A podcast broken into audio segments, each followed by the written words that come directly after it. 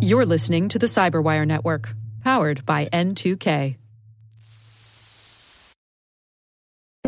A lot of people can think, oh, hackers would never want my data. Why would anyone be interested in me? So, making them understand A, how cybercrime works and the fact that it often isn't targeted, and B, why information that they handle would actually be of interest to criminals.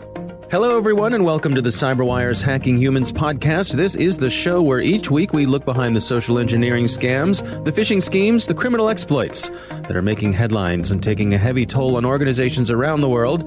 I'm Dave Bittner from the CyberWire, and joining me is Joe Carrigan from the Johns Hopkins University Information Security Institute. Hello, Joe. Hi, Dave. We've got some fun stories to share. Later in the show, Carole Theriault returns. She's got an interview with Jessica Barker from Cygenta. They're going to be telling us all about proper ways to train your employees. And we are back with some interesting stories to share. Joe, I'm going to kick things off this week. Ransomware, of course, is a popular way for bad guys to make money. It's a great way to monetize hacking. Yeah. Uh, it's actually uh, fallen off in popularity in the past year or so.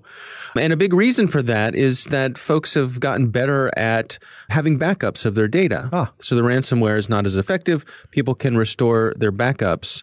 But uh, there's a story from uh, CSO Online about protecting backups from ransomware. And there's some, some good stuff in here. 1st of all, you want to have multiple backups. Right. There's an old saying that one is none. Right. Now, if you only have one backup, you might as well have no backups. I will tell you the first thing of computing that I learned from one of my early, early mentors, a man by the name of Jeff Russell.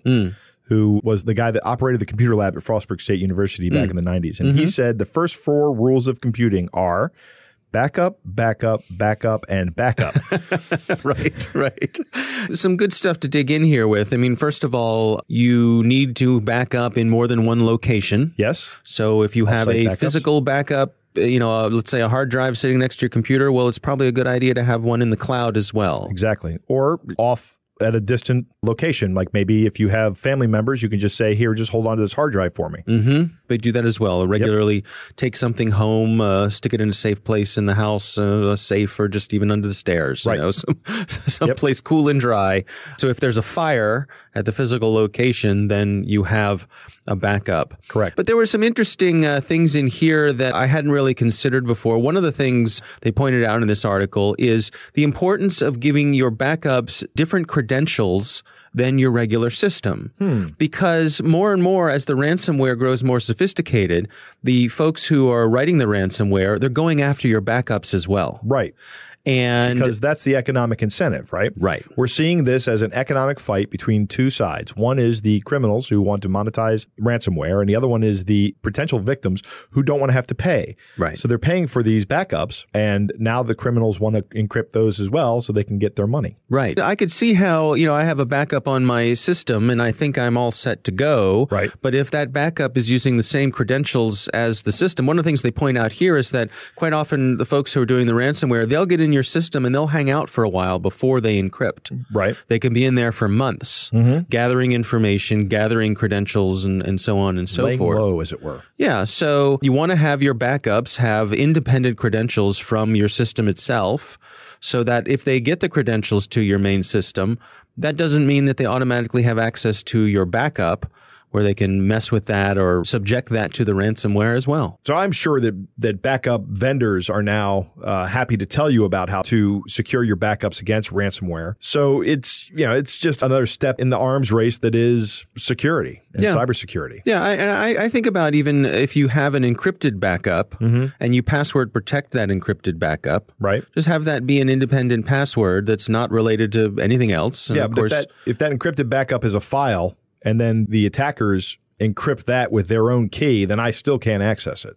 Yeah, that's true. Right. But th- but that's the point of having it in a different place, Right, right. offline from the main system. Yeah, that's- physically disconnected. The best way to do it is to physically disconnect it from your computer and keep it somewhere else. yeah. So once that backup executes, physically unplug it, Mm-hmm. carry it, stick it in a drawer, take it somewhere else. Some good reminders here to have multiple backups and have separate credentials for those backups to help protect yourself from things like ransomware. Yeah. All right. Well, that's what I've got this week. Joe, what do you got? So I have this story that comes from myonlinesecurity.co.uk. Okay. And uh, the author of this website is saying that there's a phishing attack that is sending out infected Excel documents and Word documents. Okay. All right. And the file contains a macro that will then try to download a keylogger, either Hawkeye or Agent Tesla. Those are just two names of these commodity keyloggers. And a keylogger is just a, a, piece of malware that does exactly what it says. It, it logs every keystroke that you make on your computer and, and, reports it to a server somewhere. Right. So they're looking out for your passwords. Right. Your yep. Yep. yep. So if they see a username or something that looks like a username or an email address, the next thing they're going to look for is a password. Agent Tesla is particularly nasty because it will also capture your clipboard, oh. which is oh. where password managers might store passwords temporarily. Right. So if you get infected with this one, it's a, it's a really powerful piece of malware that can really mess your day up. Yeah. There are lots of different versions of these malicious messages in these documents. And they all exploit a vulnerability that was made public in 2017. All right. So once again, we find that a, a vulnerability from two years ago now is is being used to exploit things. So everybody, update your systems. Oh, I see. Yeah. Here's the social engineering angle of this. First, they're spoofing legitimate businesses and real people at those businesses. They, okay. The, the attackers have got a list of these businesses and people there. So if you go, you get a, an email from someone you don't know and you you Google them, you'll find them. They're there. I see. Right. So it lends sort of a credence to itself. Right. Okay. So here's the clever part. Office versions since 2010 have had this thing called protected view, which doesn't let you edit the document and doesn't let any macros run. And that's the default. That's state. the default setting on right. these things, right? right? So you have to, for every document you open, you have to actually enable editing or enable macros. But one of these Word documents contains just text that says, here are the instructions to view the contents of this document. And it's just instructions on how to enable macros for that particular version of Office. Uh, right? Another one of these documents contains a statement that reads If your document has incorrect encoding, enable macros.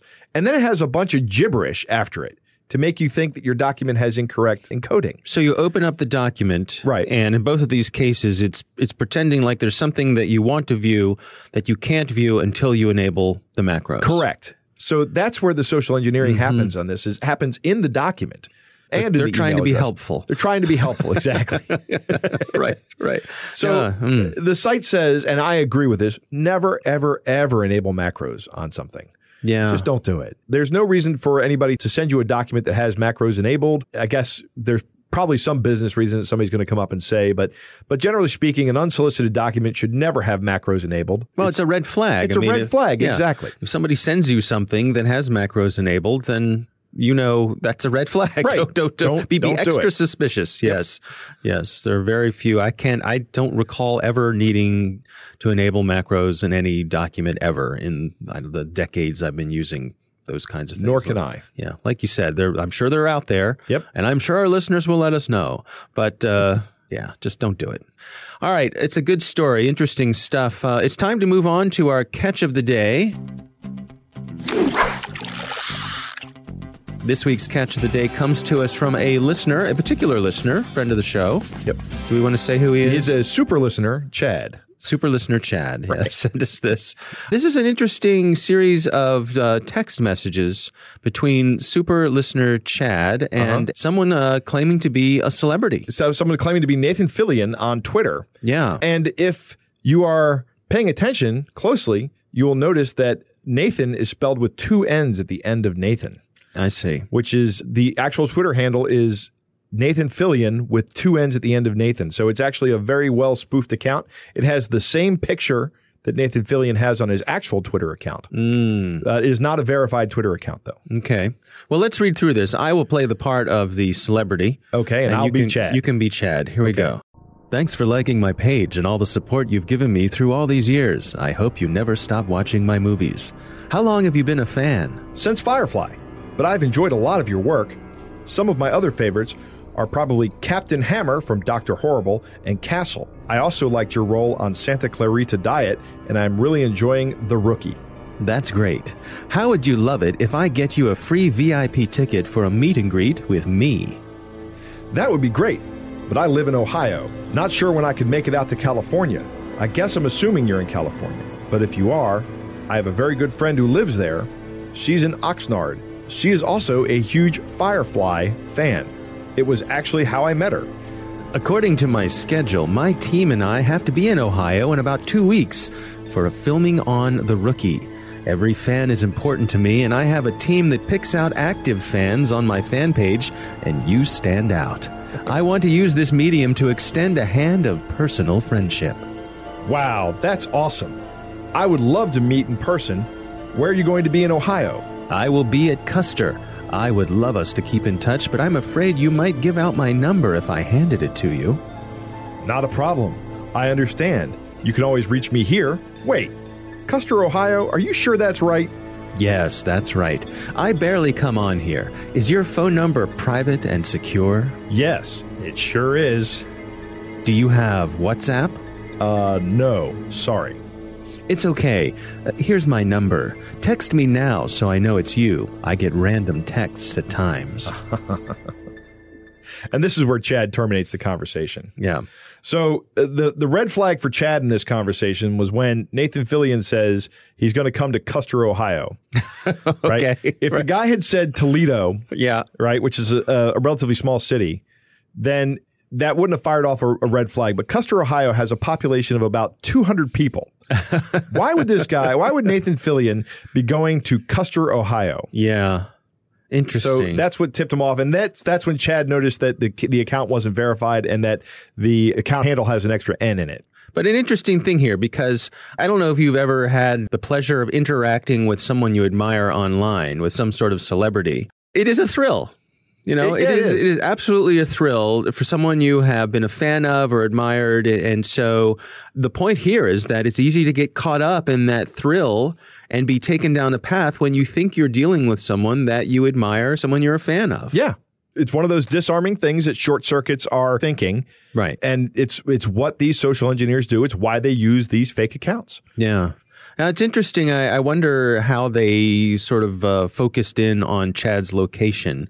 I wonder if there's any location information or or something, or just the fact that he said he was from Ohio. You know, they just randomly picked a location on a map. But uh, good for Chad for uh, for sniffing this out and not yep. going down this path. You could see how lots of people could come down this path. Absolutely. Yeah. Absolutely. A less astute listener would have sent the text, and then they have your phone number, and then God only knows what happens next. Yeah. All right. Well, uh, thanks to Chad for sending that in. That is our catch of the day. Coming up next, we've got Carole Theriault with her interview with Jessica Barker from Cygenta. Carole Theriault is back and she has an interview with Dr. Jessica Barker from Cygenta. They're going to talk about training and specifically ways to get your team on board to be trained. Today, I'm diving into cybersecurity training. Basically, if you work online, I wouldn't be surprised if your boss announces you are attending a mandatory cyber class this year. Having employees able to spot cyber traps that bypass technology lowers a company's overall exposure to threats. That's a win. But how do you get employees on board? For cyber training to work, they must be engaged, interested. How do you go about that? And what can a company do if they haven't the resources to hire a top cyber trainer? Jessica Barker of Cygenta was kind enough to give us the lowdown. She's an expert on the human side of cybersecurity and trains companies all around the world. Now, just a little aside here. Just before our interview, a chimney where Jessica was staying decided to start crumbling. Now, workers on the case did their best to tiptoe, but you can occasionally hear some background noise. I'm sorry about that. So as soon as she was on the phone, I dived into the deep end and asked Jessica, how does she bypass the technophobe barrier? So, obviously, one of the key things is understanding what will make it relevant to them. So, you don't want to just talk blanket about cybersecurity and you don't want to give examples that won't be relevant to the people in the room. So, you need to understand what their day job is and how cybersecurity relates to them. Because a lot of people can think, oh, well, hackers would never want my data. Why would anyone be interested in me? So, making them understand A, how cybercrime works and the fact that it often isn't targeted and B, why information that they handle would actually be of interest to criminals. And how do you respond to that question? Say someone in your class said, Why would an attacker or a cyber criminal focus on me? So, one thing would be talking to them about their job and what they do and information they handle in that regard. But then another thing is just their personal lives, their personal information. So, you know, their bank details, their personal data, their health data, their credit card, all of this information that you have and that you exchange when you're using the internet as a personal user all has a value. But then the people that you work with, the information you handle as part of your job, all of that will be relevant in mm-hmm. one way or another. So, for example, if I'm working with a small company who might think, oh, you know, hackers are only going to go after the big guys. Well, then it's talking to them about some of the companies that they work with, the supply chain that they're part of, and I might share examples. Target would be the obvious one, where a third party supplier, there it was the air conditioning company, mm-hmm. that was hacked to get into the bigger company. So it's always about picking those examples that show them actually this has happened before. This has happened to people like you who didn't expect it. And these were the consequences. So would it be fair to say like it's a, a good method of getting people to pay attention is drive up the fear factor in a way to make them realize that there are risks out there they may not be aware of. Yeah, I wouldn't see it as, as driving up the fear factor. I would see it as just opening their eyes to show them the reality of this does actually happen without wanting to terrify them or scare them unnecessarily, but just showing them, okay, this is the reality that we're living in and these are the consequences that it has. And then moving on to this is how it works. So for a lot of people, they hear about a cyber attack, they hear about phishing emails, whatever it might be, but it it's very intangible. And for a lot of people, they don't understand how any of that works. Mm-hmm. So then doing demos, like showing them this is what happens on the attacker and the victim side. For example, if you click on a link in a spear phishing email. Right.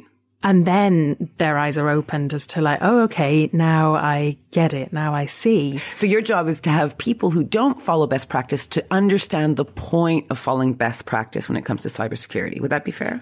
Yeah, exactly. It's about making sure, on one level, working with the organization to make sure that the best practices are there, that they're communicated, you know, that they're logical, but they're proportionate. But then also helping to communicate those to people as to why the policy says to have good passwords or be careful about the links you click on or this, that, and the other. But do people ever ask you about what can the company take from me? So, more of a privacy agenda, for example. Do they kind of say things like, can the company read my emails if I send them from my work email or from my work computer? Yeah, it's rare, to be honest. You would expect that question to come up more, but people don't ask that so much. People have in the past where they've kind of said, how much can I be doing personal stuff on my laptop or whatever it might be. But I mm-hmm. think mm-hmm. either people know not to or people don't even consider it. I don't think there's many people in the middle, if that makes sense. And I think the other thing is people maybe don't want to ask the question. that's fair. That's fair. Because I yeah. suspect people think, oh, if I'm using my personal Gmail on my work laptop, there's no way they could see what I was writing. Yeah. Right. And the answer is really no, guys out there. Yes. Yeah. I think a lot of people probably don't even consider it. Mm. But they also don't want to ask the question because they don't want to admit that they're doing personal stuff at work. yeah, secret. We all do, guys. Yeah.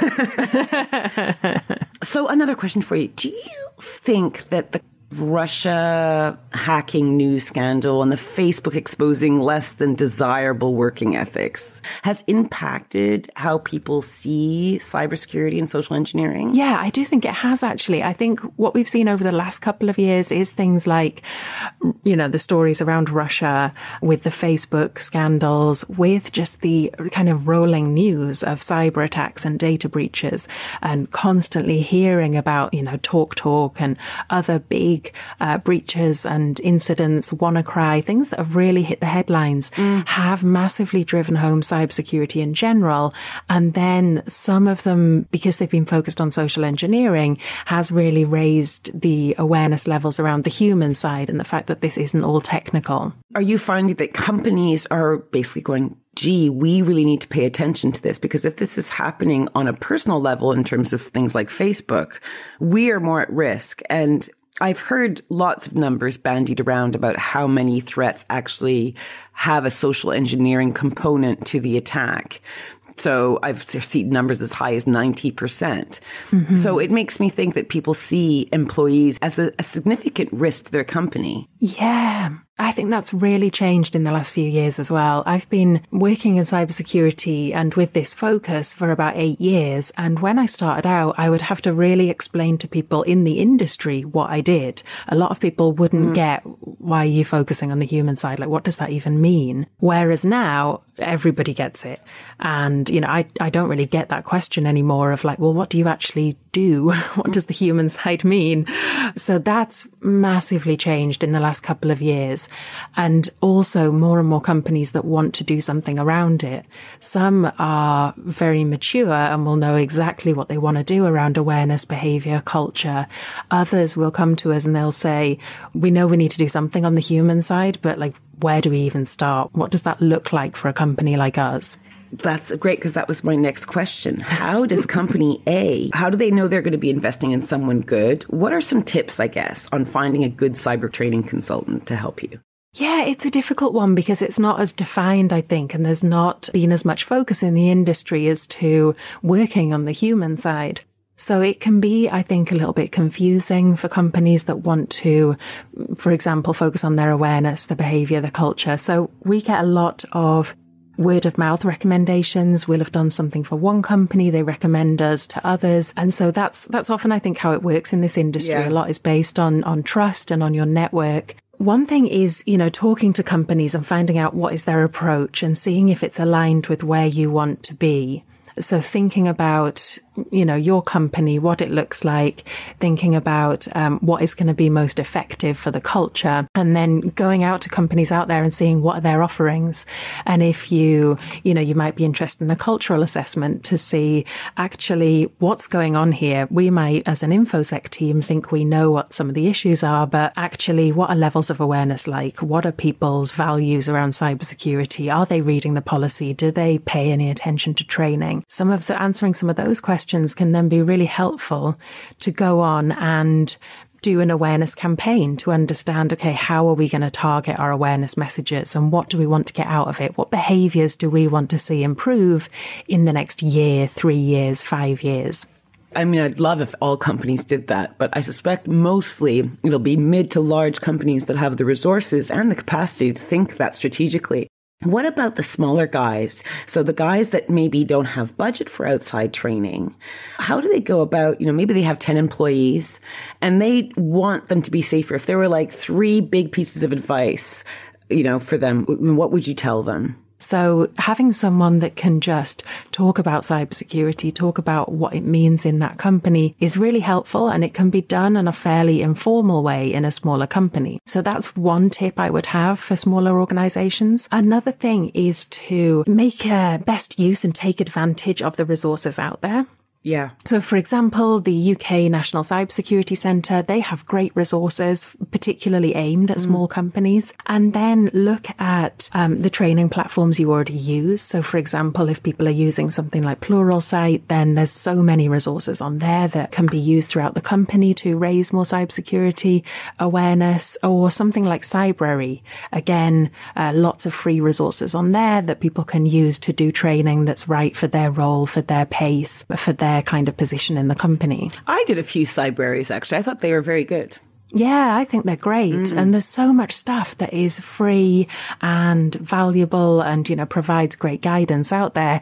It's just a case of someone taking the responsibility to find it and share it with people and check that it's good enough for people to use. So maybe smaller companies would be wise to, in 2019, you know, to allow an employee that might be interested in technology to take half a day a week to go and learn and study and provide tips to the company. And yeah. even if they did that for three months, right, they would be at a much better cyber, you know, place in terms of best practices than they are today. I think that would be true for most companies out there that, that are small. Would be, yeah, that would be amazing. And then, of course, there's loads of local events and conferences and things happening like B-Sides or the DEF CON local groups, which are usually either free or really low cost. So yeah, if a small company can can give someone a little bit of time to develop their interest and go along to a free event or a local conference and networking event where they'll maybe learn a bit more, make some good contacts, which the company could maybe make use of if they need to,